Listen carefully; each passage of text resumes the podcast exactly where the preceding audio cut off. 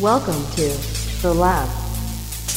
What's going on, all you brainiacs out there, and welcome back to yet another episode of the Fantasy Football Laboratory. I am your host, Spitfire Lucas Parrish, and today I am joined by the chemist Jack McGrath. Jack, how are you doing today, bud? Lucas, I'm doing great today. I'm feeling good, right? Talk some fantasy football. We're getting like close. I know. It, it's that point in time. Yeah. Like July 4th is always my date where it goes from, okay, we're thinking about fantasy to football to we're doing fantasy football things. So we're getting close to that. We're about a month away for where it really shifts gears for me. I know that's still early. July 4th, August is really when it starts to get going. Yeah. But we're, we're getting close to the time when drafts start to get scheduled, leagues start to get formed, and, and we start getting into the fun stuff. I know, I know. We're we're so close, and I mean, draft season is the best season of fantasy football. It's the best part of it, and I think everybody agrees. It's why we spend so much time on the draft stuff. We want to make sure that you get that going, and for that very reason, next week or not next week, next episode. So uh, it will it will be next week, I guess. Sunday um, was when we record. Monday is when it'll be released. Um, we will be talking about fantasy football 101. We're going to go back to the basics for a little bit. Now that it's June,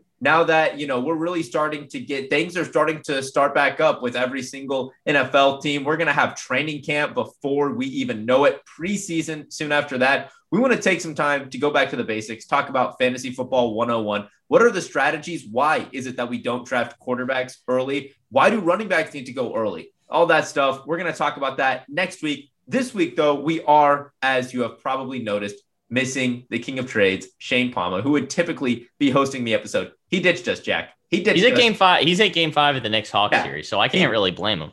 I understand. I understand. I get it. I ditched you guys to drive to LA. He ditched us to go to the Knicks Hawks game five. And he's a Knicks fan being from New York. So he is very, very hopeful that they win this one. Absolutely. But let's go ahead and get into it, talk a little bit of football. We're going to start off today by talking about some headlines and how that could possibly affect the fantasy impact of different players.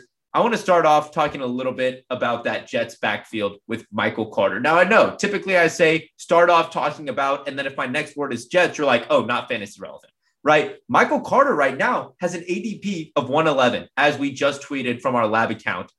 That's uh, considering you you've got the headlines coming out about how he will, if he's not the RB1 out of you know out of this offseason, he will be the RB1 at some time down the season. I mean, I don't care how bad that offensive line is. If you're getting him at an RB3, RB4 spot, that's a great pick, right, Jack?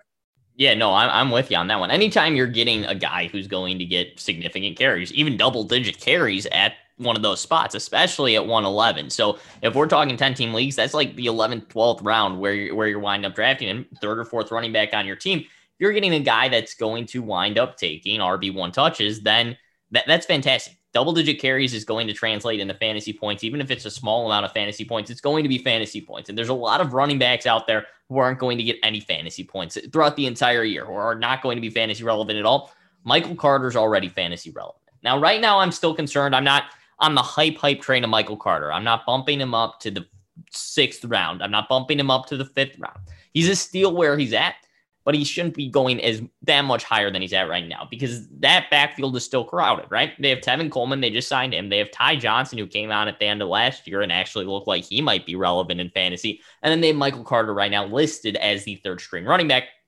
That offense is going to be garbage. Zach Wilson's going to be their starting quarterback. He might be okay, but the rest of that offense really didn't improve from last year. I mean, if anything, it's the, exactly the same. They got Corey Davis at receiver, really didn't improve other than the quarterback position up until that point, and I don't know how much better um, Zach Wilson is in year one than Sam than Sam Darnold was last year. So it's an interesting situation for Michael Carter. Is he going to be better than Frank Gore was for fantasy last year? Probably. Is he going to be that much better? I'm not 100% sure, but I, I think you're going to wind up drafting him in the low rounds, and he's a guy who could get you double digit carries week to week, and he's a solid backup. Absolutely. Where do you have him in your rankings right now? So right now, I, I didn't have him in the top 100, and I, I'm see my rankings are so fluid right now. It's tough to say Yeah. and put him in the running backs because they keep moving. They're moving every day, Absolutely. especially as more and more comes out.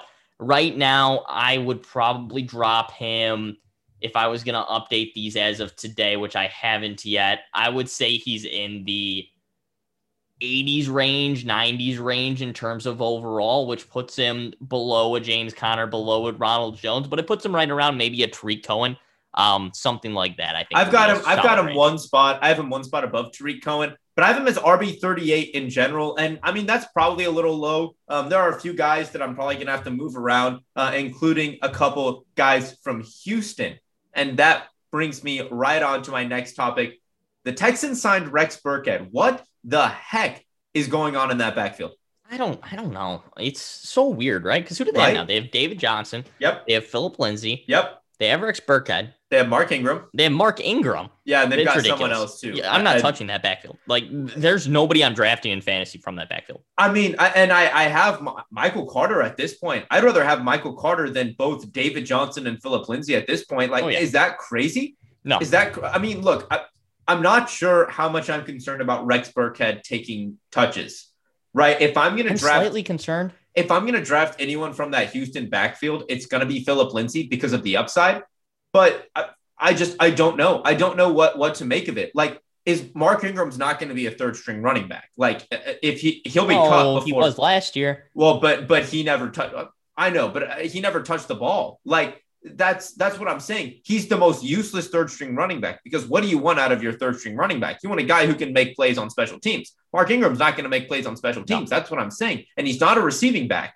So I, I'm not exactly sure where Mark Ingram fits in unless it's to get some carries, right? And then you have David Johnson, who's been underwhelming uh, ever since his what 2016 season where he was insane 2015 season one of those two he's just been underwhelming ever since then and then you know you've got Phillip Lindsay who definitely has the most upside but none of them seem like guys who are really jumping out right? None of them seem like guys who are really going to step up and be a legitimate running back. No, I mean you like David Johnson because of his receiving value, but then you bring Rex Burkhead in, who his only value comes in the receiving. well game. and you bring Phillip Lindsay in who can also catch the ball who can catch the ball, but he's not brought in for receive. Like you had Duke Johnson last year in Houston. Yeah. and he's not there anymore, and that, that's Sure. a big upgrade for these running backs. But then you bring in Rex Burkhead, who's basically the same style of running back, where he's just a pass catching back, and he's not going to do much more for you than catch passes out of the backfield. And so that's what Rex Burkhead's going to do. And if suddenly Rex Burkhead is a guy who's going to take catches away from David Johnson, then David Johnson's not going to provide enough rushing floor with especially with Phillip Lindsay and Mark Ingram there. If he's only getting 10 carries a game, that's not that's not startable in fantasy. Like not even close. I, and then you bring in Rex Burkhead, he's probably not startable either because he's sharing pass catching duties with David Johnson. And you have Phillip Lindsay and Mark Ingram who are sharing carries and probably are only getting 10 carries a game each. And that's I mean that's like a lot for that. ma- I mean, I just named like 40 carries, 40 touches out of the backfield to go around. They're not going to get that many touches out of the backfield. They're going to be losing football games. There's just way too many mouths to feed right now. I would not be surprised if by the time week one of the regular season comes around, half that backfield's been cut. Yeah. I could see Johnson not being on the team. I could see Ingram definitely not being on the team. I think the only one that's safe in their roster spot right now, honestly, is probably Phillip Lindsay because he's got potential. I could see Burkhead being cut. I could see all these guys being cut. I haven't looked at how the salary cap's going to affect that, but from a logical football I mean, standpoint, David it would make Johnson is making way, way, way more than anybody else, right? Exactly. Phillip Lindsay got signed a one-year, three million dollar deal. Mark Ingram even less. Rex Burkhead And way David less. David Johnson was a good running back for them last year. I, I David Johnson wasn't David he was Johnson solid. like he, was, He was. He was he was decent he was running back. serviceable, if not more yeah, than serviceable. He was. He, he was serviceable. Absolutely, he was serviceable. Where are, you taking an RB three shot on any of these guys? Like, uh, where where are they going to be at in your rankings? Johnson would be the only guy, maybe Lindsay. Uh, I mean, those are the only two guys I would take Yeah, a shot I, I think on. at this point I would have Phillip Lindsay the highest because I tr- would trust him the most to be fantasy relevant. At this point, I don't trust David Johnson. You I talk about the receiving stuff. Rex Burkhead is going to take some of those away if the backfield stays like it is. Well, if Burkhead turns in, Burkhead could still turn out to be a non-factor, right? He fades away, uh, faded away every single year when he was in New England. There were games when he didn't play. There were games last year when he completely faded out. Of And there were plays, So- uh, games last year where he put up 30 points. Like exactly. I mean, so that's kind of the thing with him. So I think David Johnson overall has the higher ceiling than I would give Phillip Lindsay just purely because David Johnson could be a three down back still. I mean, they have a lot of guys there. I don't think he'll be a three down back, but if there's anybody in that offense that's going to be a three down back for them, it's going to be David Johnson.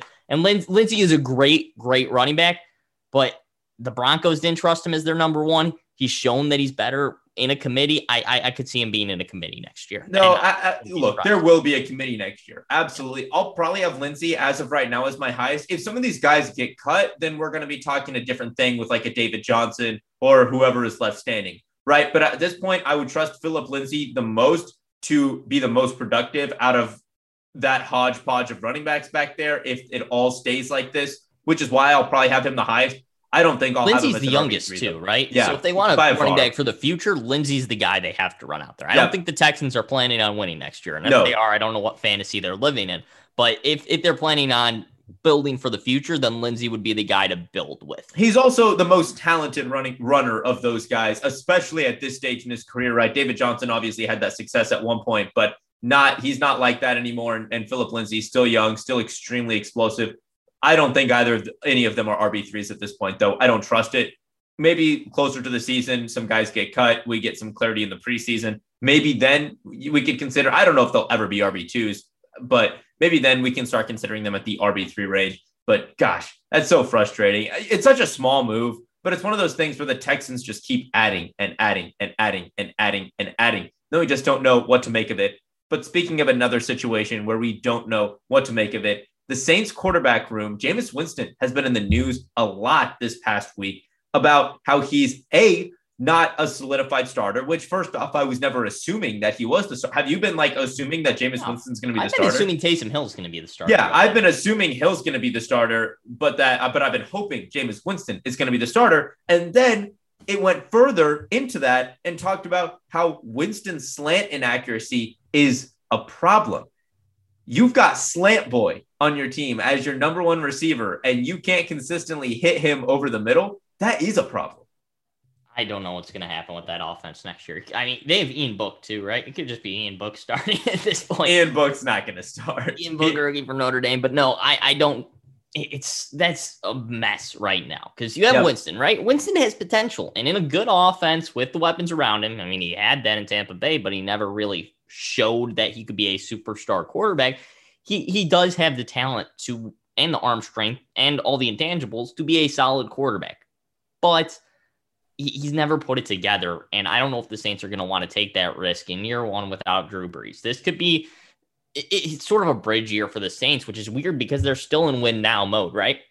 They have the Yeah. weapons, they have Kamara, they have Michael Thomas, and they have the line. Everything's there for them to win next year. Their defense is still very good, except we don't know what we're going to see out of the quarterback position. And they won games with Taysom Hill last year, and they didn't trust Jameis Winston as the quarterback when Brees went down last year. So I don't know what's changed from last year, middle of the season, to this year. That's making everybody think, oh, Jameis Winston is suddenly the QB one because I, I don't know that he is. It, it's going to be something to monitor going into the season. I have no opinion on it right now, just based on the fact that there's just so much fog in the way of us being able to see who's going to be the starting quarterback there. So I have no idea what's going to happen there. We'll see if it's Jameis Winston. I mean, I like the receivers in fantasy in New Orleans next year. I mean, he'll throw 30 touchdowns, he'll throw 30 interceptions, but he'll throw 30 touchdowns. So we'll see what happens. Well, here's the thing. I I mean, we've been, I, I especially have been talking about how much I like skill players on New Orleans more with Jameis Winston.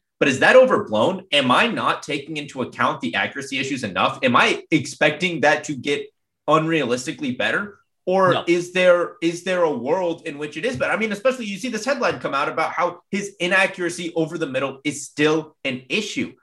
I mean, is that smoke and mirrors, or, or are we seriously Well, going here- have that thing. issue? You look, you look at what Jameis Winston did when he was in Tampa Bay, right? And he was he threw 30 touchdowns and he threw 33, 30 interceptions, touchdowns, 30 which- interceptions. which is like okay, so doesn't help the football team, but for fantasy, he threw 30 touchdowns. So you had Chris But- but Godwin who's producing, getting you had Mike Evans producing. You have a bunch of people guys on that team. You have a bunch of guys who are really good on the outside.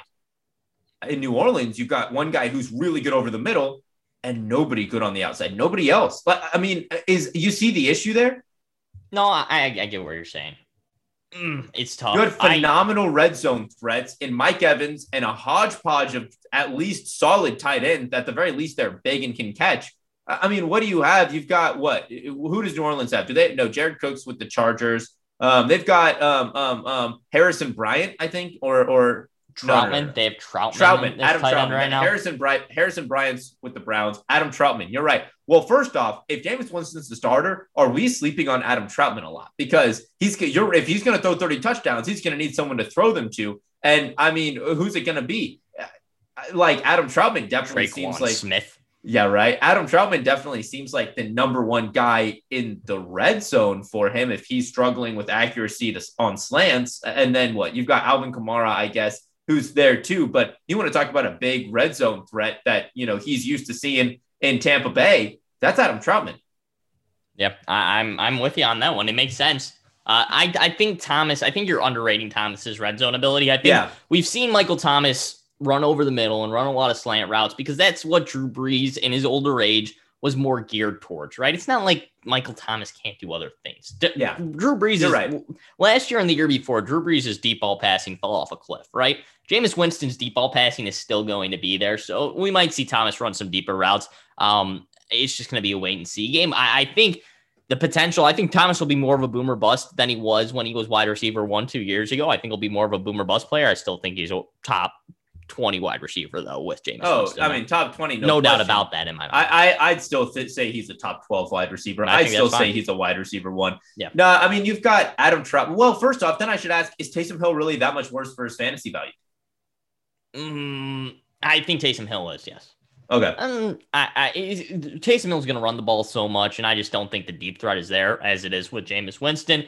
I it's I Taysom Hill is significantly worse for every other skill position player, um, not named Taysom Hill, than yeah. Jameis Winston would be for fantasy. No, you're you're. I mean, I agree. Although I do think it impacts Michael Thomas the least because I mean, you you've seen Thomas again. Uh, he has the nickname Slant Boy for a reason. I know that he can do a lot more, like you just mentioned with Jameis Winston. That would really open up the possibilities, assuming Winston could, you know, accurately put the ball where he needs to put it with Taysom Hill, you're going to see Michael Thomas do a lot of what he's been doing ver- with Drew Brees. I figure. Or it's Ian Book. I'm calling it right now. Ian Book no. starts a game. Ian Book. Season. Ian Book is not. Ian, Ian Book, Book, will start one game this. Or I would start make, at least one game this season. Ian Book is not an NFL quarterback. Ian Book will never start an NFL game. I don't know. They reached. I, I think fourth I think round's not. They did. They reached. They they reached for him, but that I mean, it's still day three. Like he's not gonna be one of those guys. They reached into round one and have to play him. Uh, we saw the Jets reach for what? Who was that? Christian Ponder? No, no, no. It was um, um, um, um, out of Penn State, quarterback out of Penn State. I don't, I don't know. He played in the he played in the AAF. Gosh, I cannot remember his name. We saw them reach for for um for that guy in the second round. He yeah. never touched the field. Never touched the field, not once. Right, and now Ian Book in the fourth round. Ian Book does not have the arm strength to be an NFL quarterback. I mean he's just he wasn't good at Notre Dame, and that he's not going to get magically better in the NFL. But Jameis Winston, though, it's concerning. I'm going to be honest, it's concerning. But we'll see. We'll see what happens, and uh, obviously, if he plays, that will be good. Speaking of concerning quarterbacks, onto my final headline of the day, and that comes in Pittsburgh. Ben Roethlisberger's elbow sur- surgery appears to have been a full reconstruction. Like, absolutely. I, I mean, is that what explains his lack of arm strength from last year? Maybe. I, I mean, is it going to get better? Hopefully. I mean, you think maybe it would. Uh, he didn't have uh, he didn't have a terrible year last year for Big Ben. I, no. understand his arm strength wasn't always there, but it's and he definitely faded at this during the second half of the season. But I'm not hating Ben Roethlisberger for next year. I think the bigger storyline from Pittsburgh is actually Najee Harris and his emergence. Absolutely. As and the top running back in that offense by a long shot. I mean, obviously he was around one running back, but sure. this is going to be something special. Well, and they've been talking about every every report out of Pittsburgh camp is that Najee Harris looks like an absolute monster. I mean, are we too low on him? Should he be a first round pick? No, James Conner was a good running back and was in the same system last year, and he James was Conner not, was a fine running back. He was never that good. He was he was all right. I'll give you that. He was a fine running back, but as we've seen in fantasy football, the biggest thing is the system around you, right? That's why Ezekiel Elliott, who's a top ten running back in terms of talent, maybe a top five running back, maybe a top three running back in terms of talent last year, completely fell off a cliff when Dak Prescott wasn't there and the system wasn't good around him. The same thing happened to James Conner. He was a decent running back. He wound up being picked as an RB1 because he had a good system around him, and then the system fell off, and James Conner fell off the cliff too, right? So then you have Najee Harris, who's a very talented running back. Probably in terms of talent, he could be top 10 in the league immediately once he steps in. We're talking about him. I mean, that might be a stretch, maybe top 15. No, no, no, no. You're you're absolutely right. I mean, he's what 23 years old now. Uh, might be will be 23, 24 when the season starts Yeah, I mean, So absolutely. you're, you're having him step in, but Pittsburgh has one of the worst offensive lines in the league. They've they're slowly improving that, and then Big Ben, obviously, if the arm's there and he can throw a little bit deeper, it's going to open up the field for Najee Harris. I don't think the system around him is going to be good enough for him to be a top 10 pick next year. I don't think it's good enough to be a top 20 pick next year, but I think he's solidly at the back end of the second round or the top end of the third round next year. but you're not getting him there. Like that's No, that's I, you're not, and I, I don't think I'd reach for him otherwise. And Well, maybe I- I would. Well, I was but I about to say when the first pick in the second round is Antonio Gibson. Well, I guess that might be in just our mock draft. In fantasy mock drafts, you're still by the time mid second round is over, Cam Akers is off the board. Like Antonio Gibson are off the board in the mid second. Yeah, you're right. It's going to depend on draft board. If the running back run goes, Are then I you taking Najee. Harris over Cam Akers or Antonio Gibson? Probably not. No, I would keep him right below those guys. Is where I'd take him. Absolutely. And I mean, especially, you know, Antonio Gibson, the reports just keep coming out about how good he is, how good he's going to be. In PPR, in PPR, I take Antonio Gibson over him. If it's standard, I'm taking Najee Harris. Najee Harris is going way up in standard leagues. Yeah, I mean, and I'd agree with that. Najee Harris is, but the problem there is again that offensive line, right? Yep. I'm concerned about that offensive line, but no, that's excellent. Let's move on now. We got about 10 minutes left. We're having a little bit of a shorter episode today to talk about uh, our mock draft. Let's break it down a little bit. We just what last episode we finished up our mock draft, Yeah, I think it was last episode. and so Jack, which of your teams was your favorite and why? Oh boy. Uh, let me pull those teams up really quickly because I did not have those pulled up. All right. So for my teams, I'm gonna have to go with my team of. Hmm, let me run through this. I didn't think of a favorite one. So I've got a team without a quarterback still, and it has. No, I'm scratching that. This is my favorite team. It has Aaron Rodgers, Derrick Henry, Chris Carson, Amari Okay. Cooper, Julio Jones, Diontae Johnson, and then Ronald Jones and Tyler Boyd on my bench. I don't have a tight end yet. I like that team a lot because I like Derrick Henry and Chris Carson. I think that provides me a solid floor. Now, this is a team that I stretched a lot for guys. I mean, I reached for Chris Carson, I reached for Amari Cooper, and I probably reached a little bit for Julio Jones. I think that's a team of solid floor guys who are going to get me week to week about at least 100 PPR fantasy points. So I'll, I'll take that team week to week. Your My other team. yeah. Sorry, go ahead. The only thing that concerns me about that team is your depth.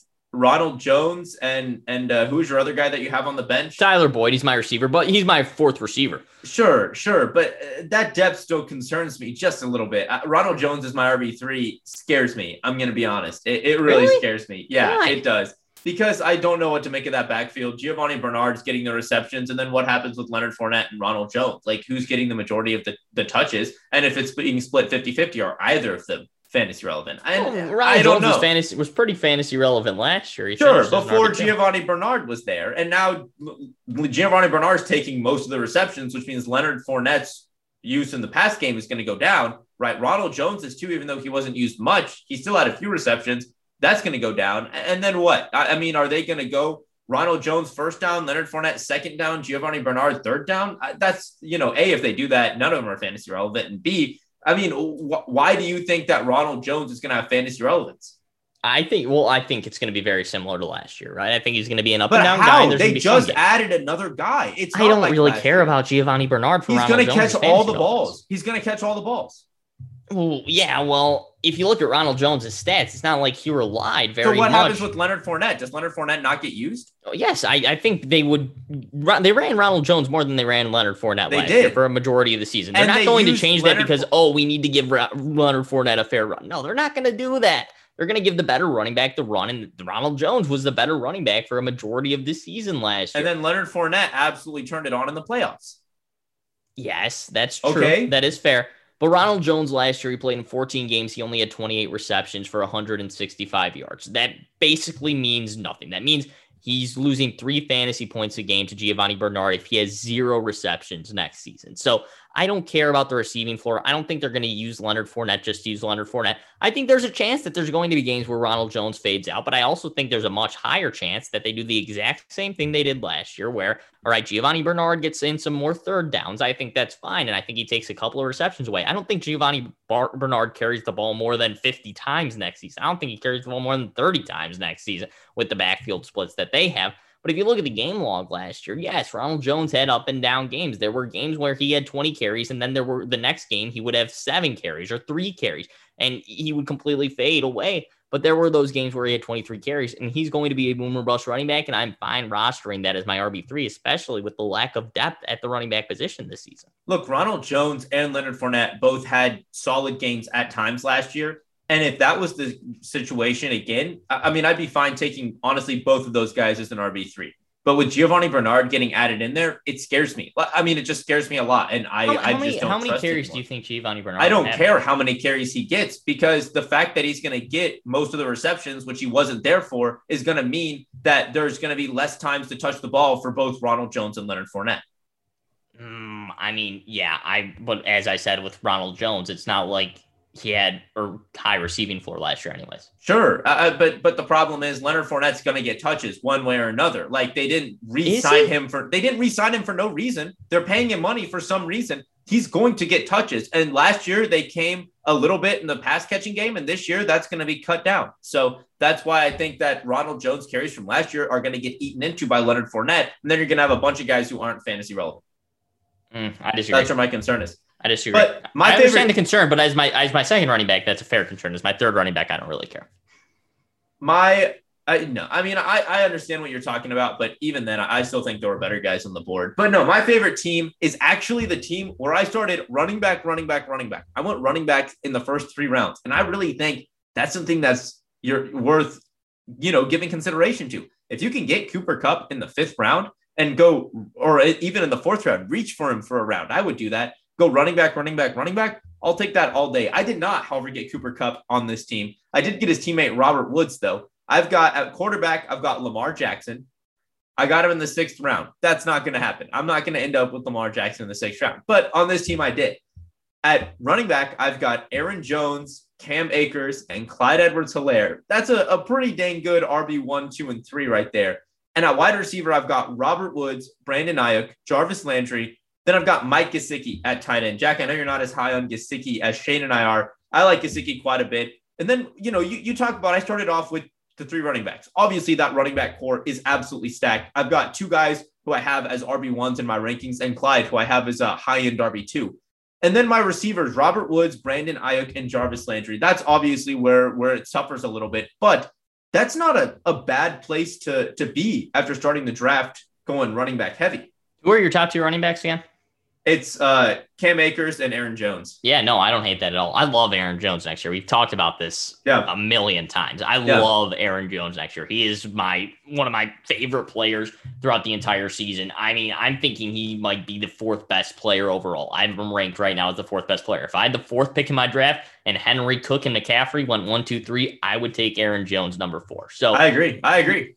He's he's got the potential next season. I like Cam Akers a lot too. Cam Akers has gotten a lot better in my mind. Just uh, I the situation has kind of cleared up for him a little bit, especially with Malcolm Brown leaving the team. I think there is an opportunity that Henderson's still going to dive in and take a few carries away. But overall, with that offensive line and the amount of times they run the ball and what we saw last year in the playoffs, Cam Akers is looking pretty gosh darn good.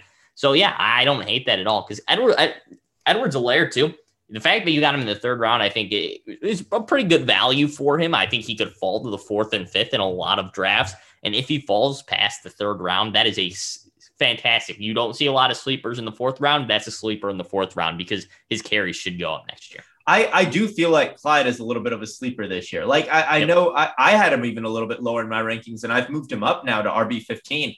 But I mean, he's like he's a guy where who has a ton of potential, ton of talent. And if Andy Reid uses him right, you know, what, what's the biggest knock against him? Patrick Mahomes is the quarterback, right? And so they're not gonna throw run the ball a whole bunch. Well, Le'Veon Bell's Mahomes gone too. But Le'Veon Bell is gone. And if and, and Clyde's entering his second season, and if Andy Reid uses him how I think Andy Reid drafted him to be used, which was as kind of that hybrid piece, right? Not just a running back, but also as kind of another receiver on the field for Patrick Mahomes. I mean, wh- what do you want to do? You want to give Patrick Mahomes as many receivers on the field at one time as humanly possible because he's going to throw the ball a lot and, and he's going to do good things when he throws the ball.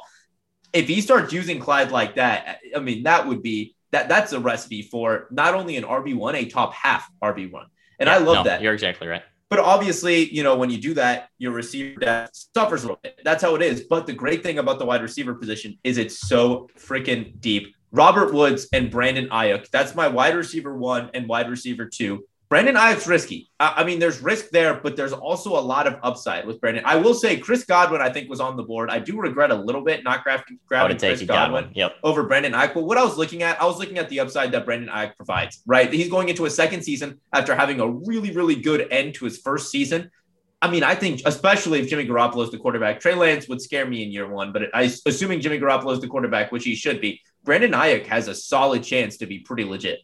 No, I'm with you on that one. I, I think that San Francisco receiving corps overall, if Jimmy Garoppolo is starting quarterback week one, there's a lot of chances for them to be legit. You have Deebo Samuel, you have George Kittle, you have Brandon Aiyuk. That's scary receiving corps. So I yep. agree with you on that one. And then Jarvis Landry as my wide receiver three. I mean, that's that's a 10 point a game guy. I took a risk with Brandon Aiyuk, went a little bit safer with Jarvis Landry.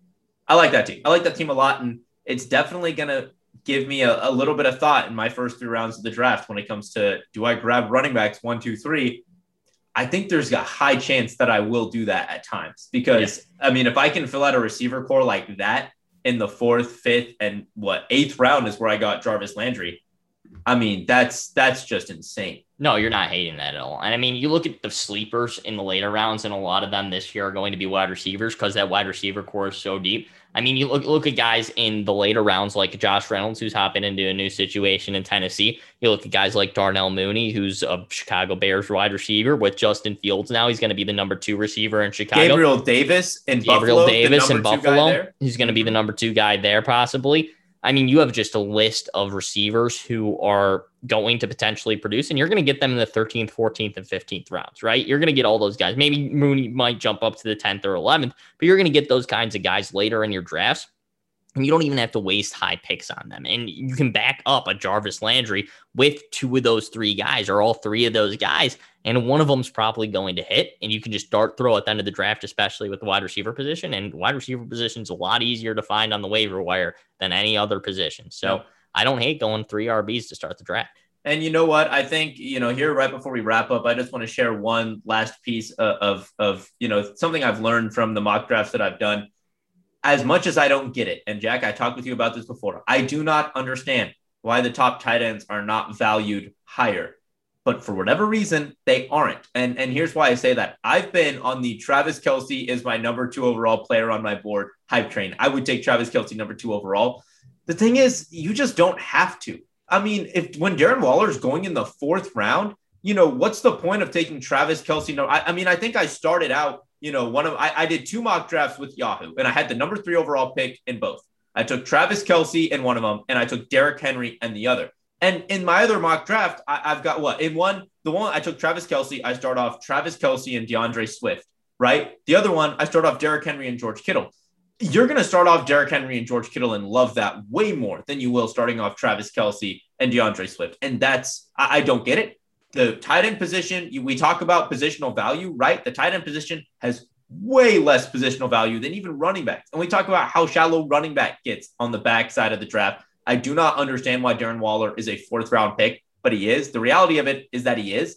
So you don't need to take Travis Kelce that high. And, and as much as I love and would like for tight ends, those high tight ends to be valued more, it, they're just not. And I don't know why, but they're just not being valued more. And Travis Kelce is what that has an ADP of 12 or 13. Like he's barely going in the first round if he's going in the first round. That's crazy to me. That's crazy. He's bumping though. I'm looking at CBS right now, CBSFantasy.com, and they have Travis Kelce up at number five. He's jumped two spots recently, so okay, he, he's on his way up. But the thing People is, are realizing that's what I mean. Maybe CBS Sports rankings are saying that, but I mean, in mock drafts, it's just not happening. Yeah, like it's not. He's going at the end of the first round sometimes, and sometimes he's going at the beginning of the second. But that's just all of that is too low, in my opinion.